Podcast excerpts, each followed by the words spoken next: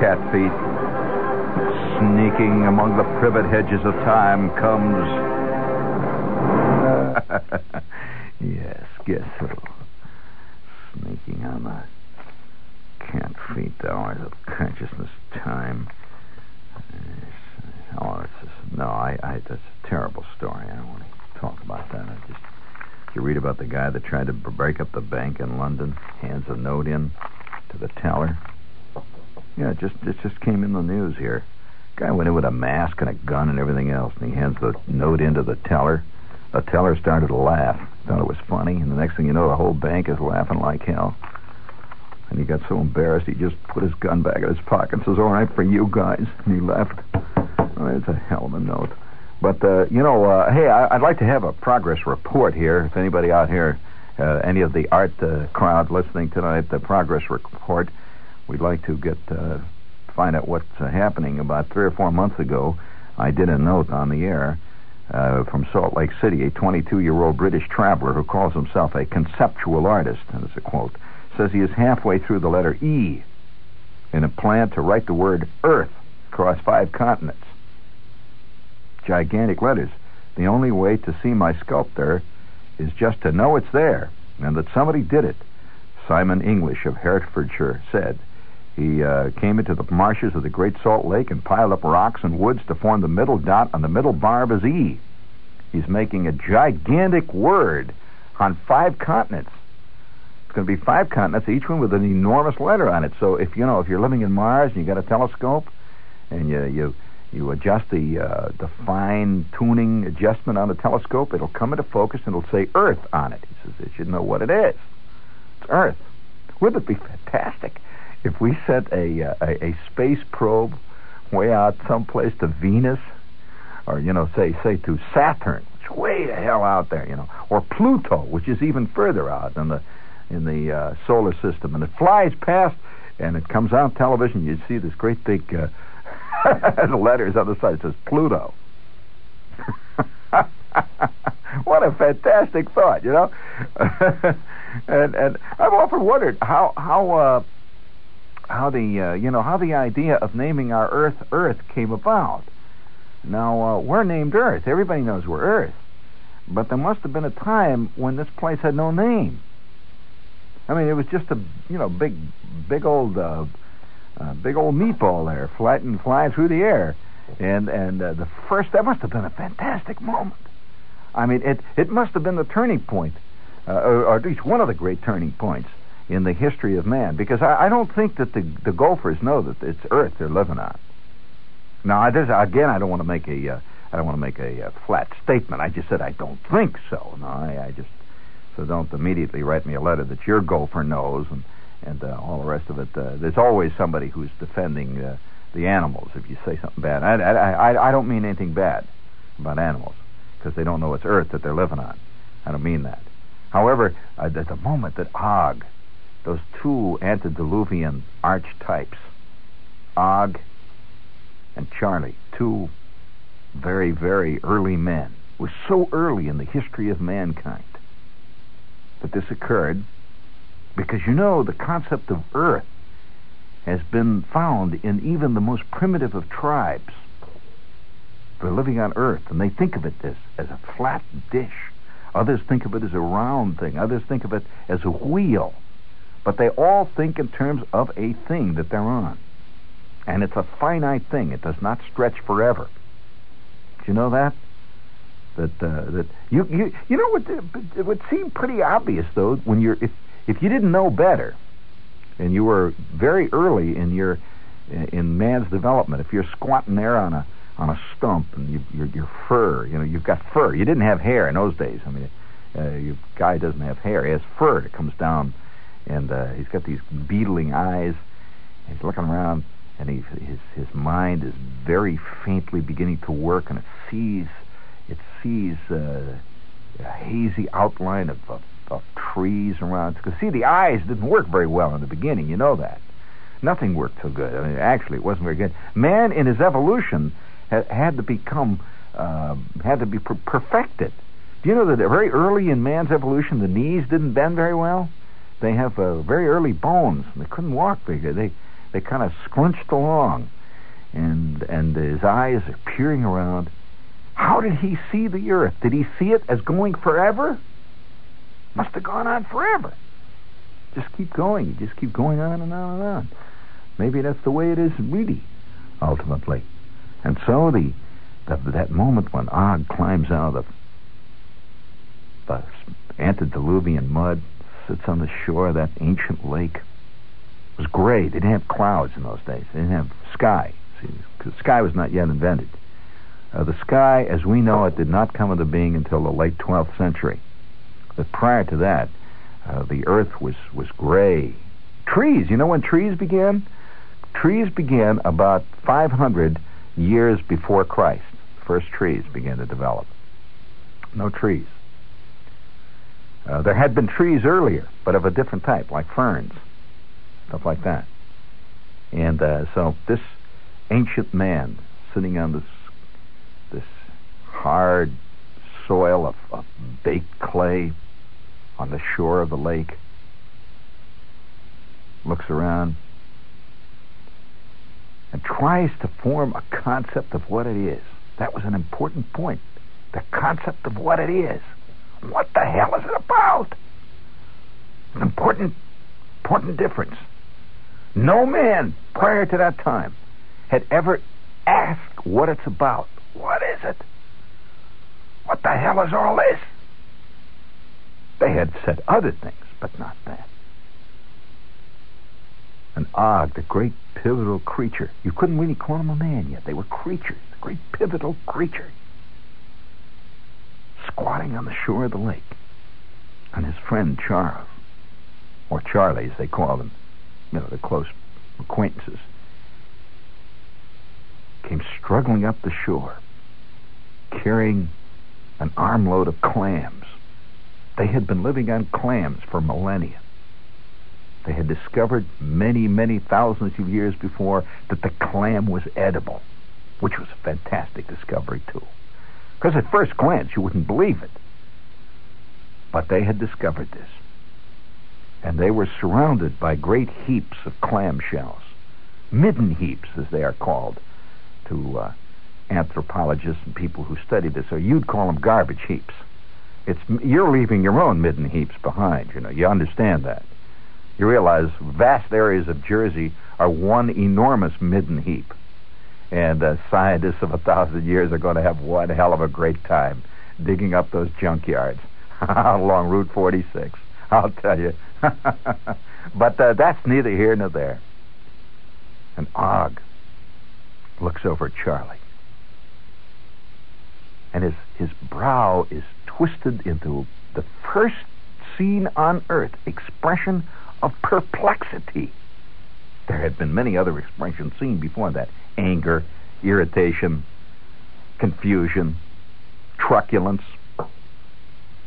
the fighting expression, the sex expression. But this is the first time a look of complete perplexity. Og is perplexed. Just the way he saw Clarence or Charlie come up that shore, it was the way Charlie was walking the way the sky hung over him, that grayness, the way the, the mist rose off the lake that got him thinking for the first time. He said. Og hunched down on his haunches there for a long moment.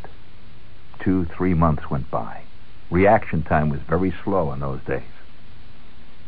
At which point Og suddenly looked up into the mist and said, uh-huh. Again. The look of perplexity crosses his his craggy features, flickers his fur a bit. His great nostrils sniff the wind. Charlie finally answered, uh-huh.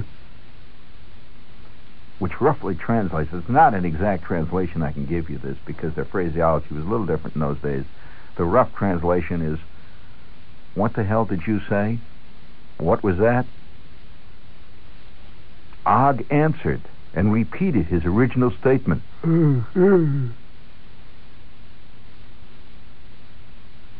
At which point Charlie turned and faced him full on, and with a roar of rage went, "Hey, Gagwaya!" Uh, Which roughly again translates means, What kind of you? Some kind of a nut? What are you? What kind of a nutty thing was that to say? And the nutty thing that Og had said, which thoroughly enraged Charlie, is what is it all about? What are we sitting on? Why? And even to this day, the descendants of Og are still asking that. Man has divided into two vast groups. Those who wonder what it's all about, and the slobs, who know what it's all about. Getting to McDonald's and getting another gigantic cheeseburger, tying one on tonight, and trying to pick up a chick in Hackensack. They know what it's about. They know. They say there's a time in life for everything. For Dubonnet, the time is the four. Before that's the time to think about some Dubonnet to drink. Before's the proper time of day to have yourself a Dubonnet. Before, yeah, before. It's the time before for Dubonnet. Some wines are made to go with lunch or dinner, some after. But Dubonnet tastes different because it's made to go before. Before the steak, before whatever you've got cooking. Just pour it over the rocks. Add a twist. Soda if you like. That's Dubonnet before. Made to make what comes after that much better. Before, yeah, before. The time before for Dubonnet. Dubonnet Company, New York, New York. Yeah, that great mystery of what it's all about has bugged. You don't mind if I if I salute one of our early ancestors. In fact, it's actually two early ancestors. It's hard to believe that you know that that that, that the sensitive, uh, questioning, uh, introspective people, you know, such as us, and the slobs, come from the same root stock. It's hard to believe that. I mean, have you ever sat in a diner and seen this, you know, this guy with this, with this, uh, with this uh, satin jacket, with the jeans, you know, with the with the low brow, the, the the hair grows right down to the end of his nose. You know, the guy that's sitting there, squatting there, knocking down a hamburger, eating it with two hands. Have you noticed that so many commercials these days cater to the slob world? Not only cater to him, but they tell him he's the salt of the oint. I can use the type of expression. Uh, that you know they always use that kind of expression. Have you seen the one where the where the where the poor guy is sitting in this joint and uh, someplace that you know he's he's an elegant little man. You know, he's a little thin guy, a little worried looking guy, and he's sitting next to what looks like a gigantic Route Three uh, Jersey slob, and they're eating hamburgers, and he's got his arm on the on the poor little guy's uh, plate. Did you see that one?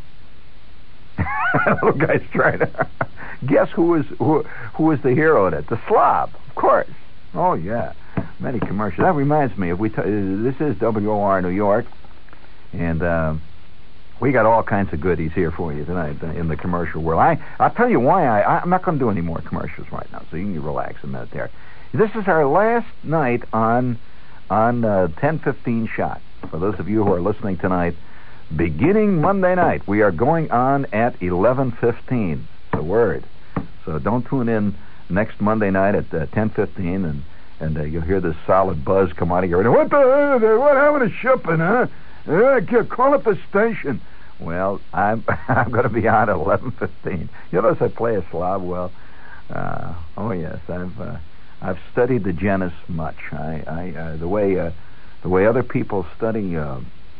Oh, I study the snake, anthropology, leaves. I have studied Sclavus americanus under a microscope, and I have I can walk like them. I can talk like them. I can I can use the phraseology and even the ideas.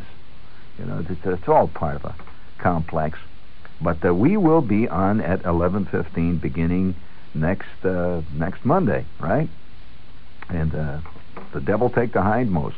And you know, while we're while we're speaking of uh, various uh, announcements we should make here along uh, that particular line, uh, we have a, a, a thing that I've been wanting to mention here. Uh, the New Jersey Cultural Council tomorrow. This is Saturday. This is a, the New Jersey Cultural Council. Now, I've gotten letters from people saying, "Isn't that a contradiction in terms?" However, the New Jersey Cultural Council is having its annual auction at Bergen Community College on Paramus Road in Paramus, New Jersey. And when does it start? Let's see, auction 70. Anyway, their auction begins at uh, 7:30 p.m. They're going to have their auction at 8:30 p.m. They're going to have their big auction with Edward O'Reilly, the auctioneer associated with the Plaza Art Galleries of New York. A big auction tomorrow night at 8:30 at the Bergen Community College uh, for the benefit of the North Jersey Cultural Council. Now, why I'm talking about this is that I have two things which are being auctioned off there for charity. That is for the New Jersey Cultural Council, and it's very important to me that you listen carefully to this. Now, all you all you you kid types over there who have heard me mention guinea pigs, you perhaps are aware of the fact that Shepherd is a dedicated guinea pig cuckoo. Did you know that, Bill? Oh yeah, I'm a guinea pig type, and I and I uh, I have guinea pigs, and I, I dig guinea pigs. I raise guinea pigs, and they're great. They're, they're, they're, I think I think a guinea pig, among all the world's small animals, grows more on you in a curious, subtle way than any other animal I've ever seen. First of all, a guinea pig is not like a rabbit. Don't confuse them with rabbits. A guinea pig has a specific personality. Every guinea pig I've seen is different from any other guinea pig. They're different. They talk. You know, the guinea pig has a high fluting whistle that sounds a little bit like a large bird. You've heard it, Jerry. They go, they go, tweet. I can't do it, but they uh, they have various. You you learn their language. You know, yeah. There's a there's a sex call. The the guinea pig sex call goes roughly like this. When he sees a chick in the next cage, oh man, are they something? Now, a, a, guinea pig anger call when he sees another male, for example, is whoop, whoop, whoop. That's different. Now, a guinea pig who is demanding lettuce. Now, guinea pigs demand lettuce almost constantly. Uh, and they, they learn that when you open your refrigerator, the, the moment that refrigerator door is open, he can be 400 feet away. He detects a refrigerator door opening. Instantly, he demands lettuce. He relates the refrigerator to the lettuce. So the minute you open your refrigerator door, he will go tweet, tweet, tweet, roughly that way. Now, upon gaining his lettuce and settling down to a lettuce debauch, the guinea pig will settle down and go quit, quit, quit, quit, quit, quit, quit. That's a happy guinea pig. There are various guinea pig other subtle language variations which you will learn. Now, the reason I'm mentioning all this is that a bona fide son of my guinea pig, Conway Tweedy, and uh, this lady he's been hanging around with, a very sensitive lady named Loretta. These are Peruvian guinea pigs. These are elegant Peruvian guinea pigs. A genuine son of Conway Tweedy is going to be auctioned off tomorrow to any kid who can get his old man down there at the Bergen Community College, 400 Paramus Road in Paramus, New Jersey, at 8:30 p.m and he's a beauty. You saw him, Jerry. It's a beautiful little tricolored. It's what they call a, a, a tricolor Peruvian guinea pig. Elegant. And, and uh, you're curious as to his name. Shall I give you his name? Ludlow. His name is Ludlow, named after a character from my novel In God We Trust, All Others Pay Cash. Ludlow. And Ludlow will go on the auction block tomorrow at 8.30 for the benefit of the North Jersey Cultural Council. Now, take good care of them. I'll tell you, I'll come out and personally bust your neck, kid. if you mistreat this guinea pig. Beautiful little animal. And uh, he's, a, he's an authentic, uh, absolutely healthy, beautiful Peruvian tricolor guinea pig. Incidentally, uh, he will also come with, uh, with a box of food for him. He will come. I, I sent along a book on how to take care of him, and uh, you'll just have to scr- scratch up a cage for him, and you're in business. Okay? Oh, another thing. One of my line drawings, an original line drawing, is also going on on uh, the auction block over there at the New Jersey Cultural Council, Saturday, the 5th of May, at Bergen Community College at 8:30 p.m. So get out there and, and, and scratch. And uh, by the way, speaking of uh, quick announcements, I got to get them all out of the way here quickly. Uh, we're going to be at A&S because there've been a lot of people writing. We're going to be at Abraham and Straus in the book department. When? Hempstead, Long Island. Uh, it's going to be at Hempstead Saturday at 2 o'clock in the afternoon. I will be there in the book department. Okay? Now, let us return to the land of the living. Uh, why, that means commercials. How about it, Bill? Hit the hit the button there. Yeah, give me my juice, Harvey. I want to fall over this guy here. You don't mind if I sit in with you, Caleb, do you? Yeah. All right, let's go, Hank.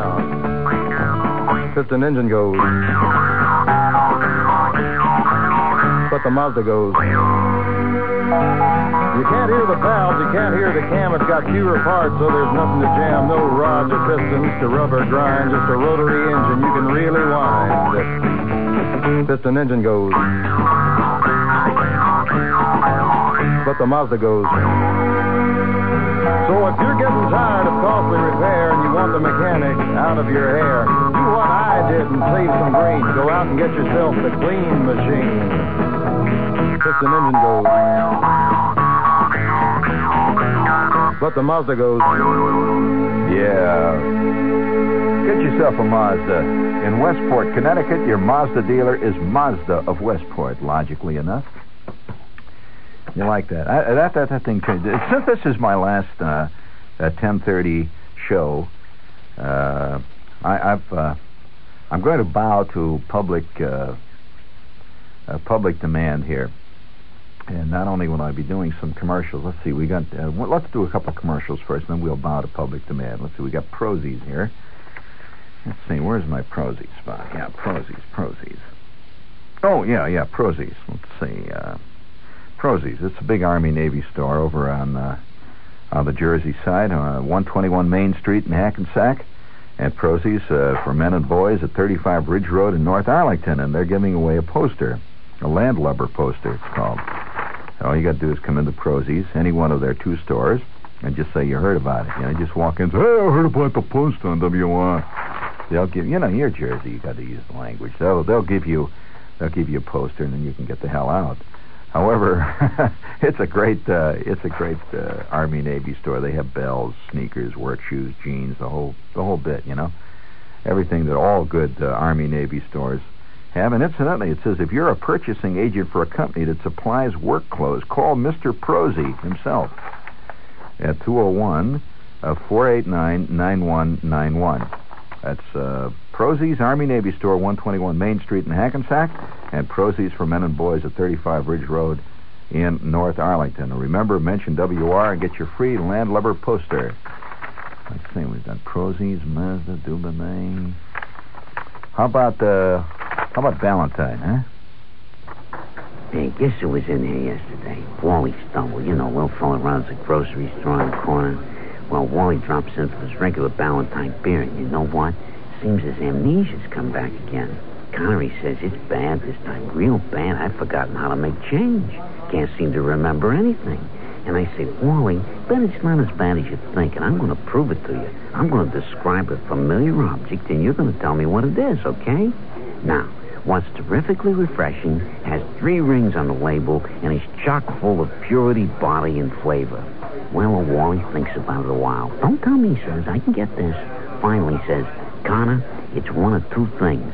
Them little packs of yogurts or some kind of bird. And there he was with a bottle of Ballantine beer right there in front of him. So I say, Wally, that's close enough. Looks to me like you're coming out of it. Some world, huh? Here, let me get you another Ballantine. On the house. Hey, could you follow that complicated story? I never can get what the hell he's talking about. Ballantine Bock beer is now available. Falstaff Brewing Corporation, St. Louis, Missouri, and other yogurts, other cities. I don't know. You know, uh, uh, all right, all right. Uh, I've, I've been getting all kinds of uh, absolutely. You can't you can't turn down public demand at a certain point. You just got to go with it. And uh, and one of the uh, one of the things that uh, there's been a, a rising public demand is for Shepherd to sing "The Bear Meets the Train." The bear misses the train. The bear missed the train. Have you got it in there, Bill? Okay, don't play it. I'm not gonna.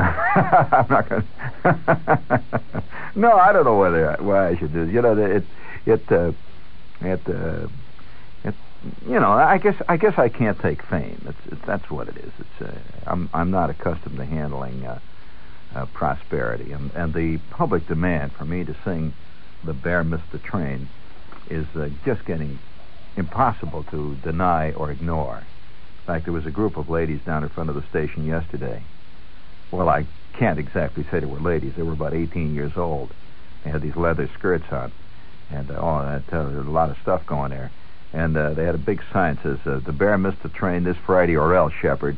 So, uh, please, if you will, please. yeah, oh, the bear. All together, gang. Now let's sing it.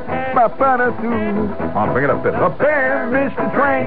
Oh, the bear missed the train. The bear missed the train, and now he's walking. The bear missed the train. Oh, the bear missed the train. The bear missed the train, and now he's walking. All right, sing it up now. Listen carefully.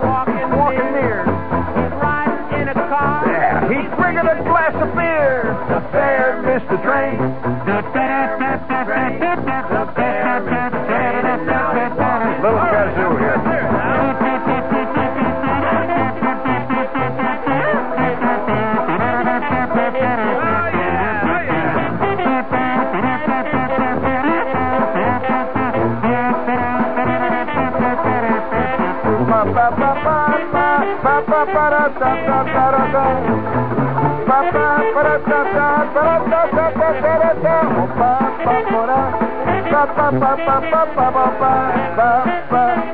Here comes the chorus now.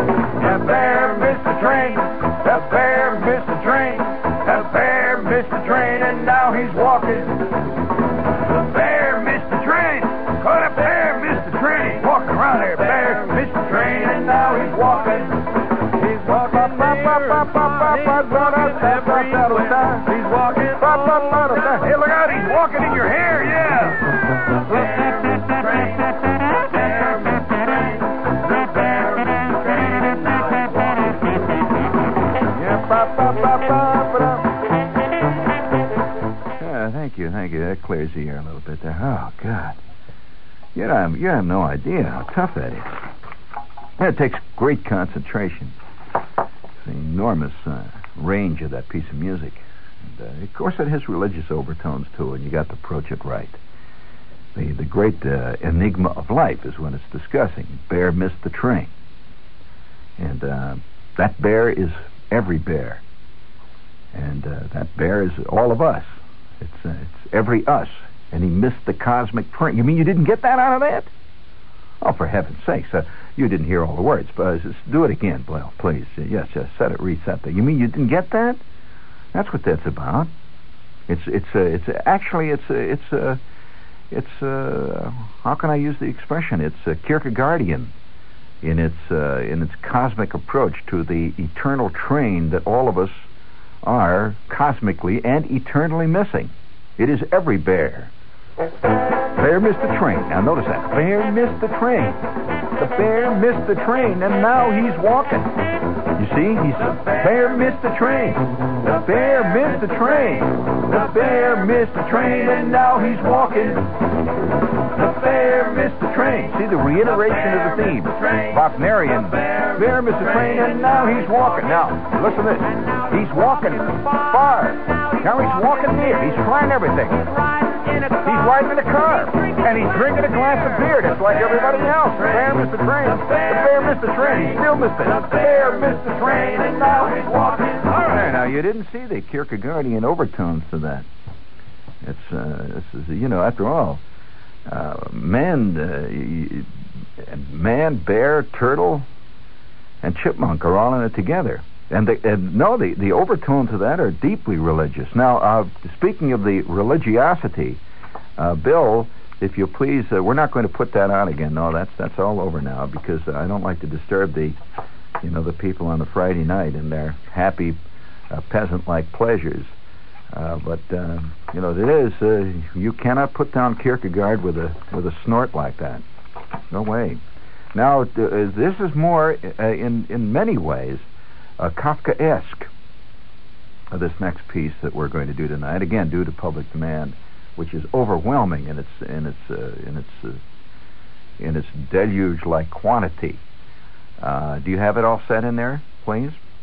All right, we've we've had many many people write to us and say, "Would you please explain the curious Kafkaesque quality uh, that you once alluded to very briefly when you did your version, which incidentally was recorded in your your high school auditorium. This is a, a recording of my high school band and chorus doing a well-known piece of music. Please.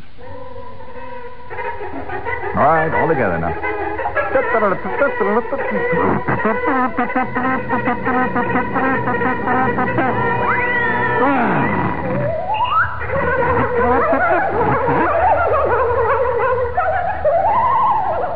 Now, for those of you who are students of uh, the late Franz Kafka, you recognize that, that Kafka was always concerned with the eternal enigmatic aspect of life. The blank wall that seems to surround all of us in spite of the moments of illusory illumination. And so the great chase through the fields and the dells of ancient Switzerland, the William Tell Overture. And who was William Tell? Do you know anything about William Tell? Well, to understand the Kafka legend related to the William Tell Overture and the, the strange, blank, concrete-like, enigmatic face of a man about to split an apple asunder can only be understood by those who, they themselves, have questioned that lint-like quality of the mystery of all time. Whither goest thou? Bring it please, if you would. Yes. This also, by the way, happened to be our high school pep song, which adds to the curious nightmare elements to it. You cannot ignore that totally. Yes. This is a salute to the volleyball team.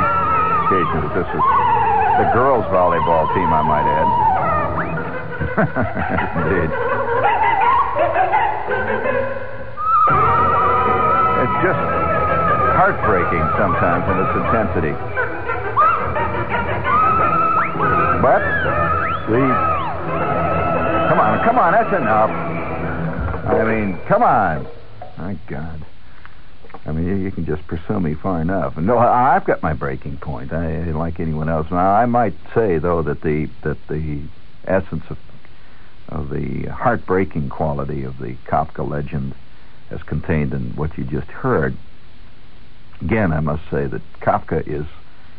Uh, some people do relate, and and because of the very introspection uh, that they're indulged in, the introspective quality of their own nature, understand only in a hazy way what Kafka was trying to say, as he himself only understood in a hazy way. A, in, in other words, it's a it's a communication of hazy concepts, uh, and the fear, of course, that was all part of the world of Kafka, of the metamorphosis we all know, uh, was incidentally alluded to in the second chorus on that uh, piece of music you just heard. Uh, these uh, these uh, these problems that uh, that uh, seem to have a, uh, a an easy handle by which they can be solved uh, only lend themselves often to the aesthetic experience. It's, uh, for example, despair is much easier to describe, to delineate, and even in some cases to evoke by using more visceral imagery rather than the more precise language of the tongue. Uh, Bill, do you have that prepared in there for me? Do you have anything in there ready for me? hold it there, just one moment, please. Now, now here, here's an example of what I meant by that. I've uh, set it up in there, Bill. Thank you. The third one that I had in there. Uh, as, as we've, as we uh, constantly have striven, uh, the, the, in fact, the entire what art is about, uh, what the, what life is often about, is a constant attempt uh, to to uh, communicate, to delineate feelings, to illuminate dark corners of experience, or even what we call the nega experience, which is a very interesting problem. It's the experience that is not only not experienced, but it's a negative experience. In other words, an experience, uh, the reciprocal of an experience. Now, for example, uh, we all, uh, this is Friday. Uh, we accept Friday as Friday. It's Friday. It's Friday, right? Friday. It's a specific day of the week, and it's a specific uh, uh, day of the month, and it's a specific uh, month of the year. It's May. It's a specific year, 1973. And yet, there are many philosophers who will point out to you that the that the that every everything in nature has its mirror reversed image. It's uh, it's a Newtonian concept of physics. Every action has a reaction. Uh, you follow this. And so the, the concept of negative matter is becoming more and more important in the world of negaphysics, which is the world of the negative physics of negative beings and uh, entities, really, I suppose you would say. And so there must be a negative Friday. So the reverse of Friday is the nega Friday. Now, this is a difficult concept, and only through the use of uh, specific techniques can we show you this. We can't actually show you the concept. Can we feel the concept?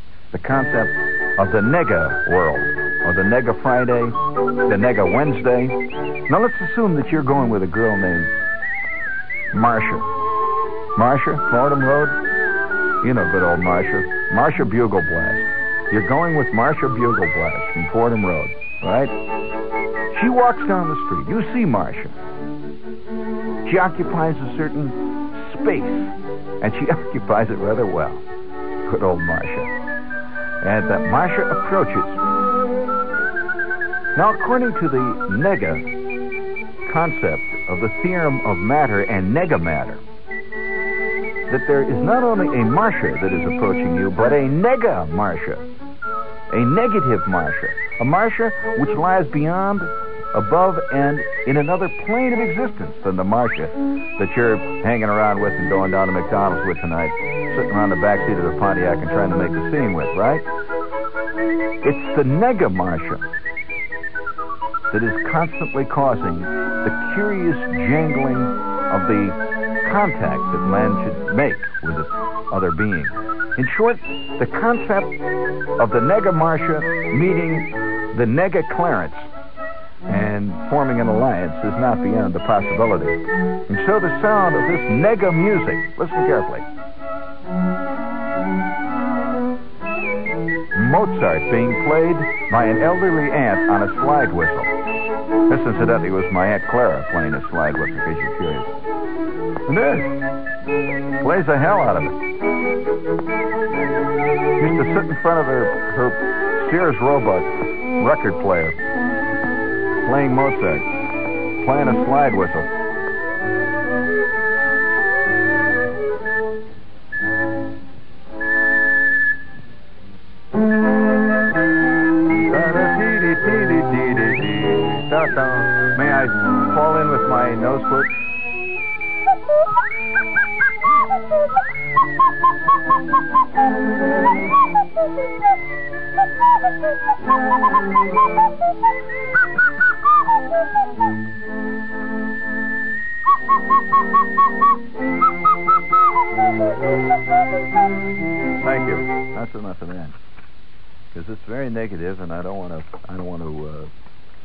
You down too far. Oh yes. By the way, uh, we'd like to give you a suggestion to discover Shoetown for thousands of eyes on. Oh, you got you got it in there? Oh, good. Hit it, please. In the guise of Lionel Marshall, proprietor of Shoetown Stores, is the man with superhuman powers known the world over as Super Shoe. Today we find Lionel in the stockroom of a Shoetown store in Avon, Connecticut. Oh, Lionel, there you are. Oh, hi, Lois. Lionel, is that Super Shoe's cape sticking out from behind your jacket? Cape? Lois. I know that Super Shoe just returned from a trip around the world selecting up-to-date famous brand shoes for you to sell at incredibly low Shoetown prices. And to tell you the truth, Lionel, when Super Shoe's not around, you're not around either. Has Lois discovered Super Shoe's secret? Have you discovered Shoetown? Yes, discover Shoetown for thousands of buys on famous brand first quality summer footwear. Right now, Shoetown is filled with summer bargains. It says braggins here. For men and ladies, all Shoetown price for many dollars less than at other stores. And for the kids, Shoetown is bursting with sandals, famous brand sneakers, and rugged outdoor wear perfect for camp. All at tremendous savings. Don't forget, the newest Shoetown is in Freehold, New Jersey. There, did we do that? Yes. You know, I I I, uh, I uh, didn't mean really to uh, to uh, get uh, so deeply philosophical uh, as we did tonight. I have to apologize for those of you out there who were offended by that. And philosophy often offends me. I mean, when some guy gets up, you know, and he starts to to to, philosophize, like, you know, shall we go to the Dairy Queen or shall we not?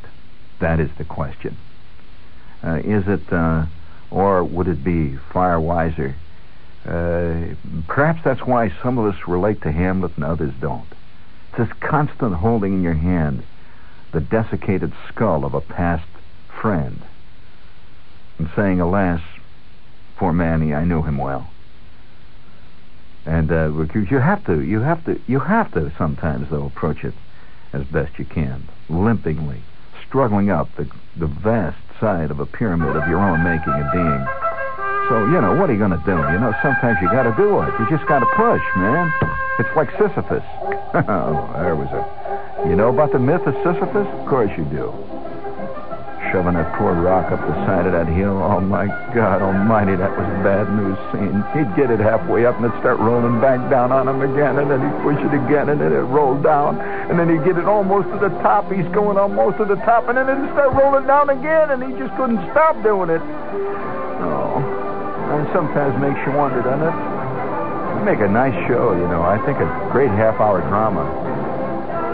Yeah, I could see it starring Ernest Borgnine as Sisyphus. I mean, you know, the problem with Sisyphus had no talent. That's been Borgnine's problem, too, for years. But he's got one hell of an agent. Now, had, had Sisyphus got himself a decent agent, he'd have got that rock up there all right. So, you know, you got to learn how to move it, man. You just don't, you just don't stand down in the bottom and shove, you know. You know, you just got to throw your shoulders into it. And I'm sorry if I offended you. Don't forget, Abraham and Straus tomorrow at 2 o'clock in Hempstead, Long Island. That's 2 o'clock in the afternoon. I'll be there with my rock. Trying to push it up the hill. Get a little trouble there. Yeah, lift a little. But of course, you can sing it if you want to. Yeah, old man river, he just keeps rolling, he just keeps a rolling. You know what that's about, don't you? That's uh, that's pure Carlyle. You know Carlyle's concept of the Superman. Old man river keeps rolling along. Don't do nothing. Don't do nothing. Just keeps rolling along. Don't say nothing. Don't. This is uh, very existentialist in the ultimate sense of the word. It's almost John Paul Sartre, if it isn't Gloria Steinem. But uh, bring it up there, please, Manny, please. No, uh, Manny, if you get off the floor, will you? Come on, Manny, stand up. Stand up and say it to him. Holler it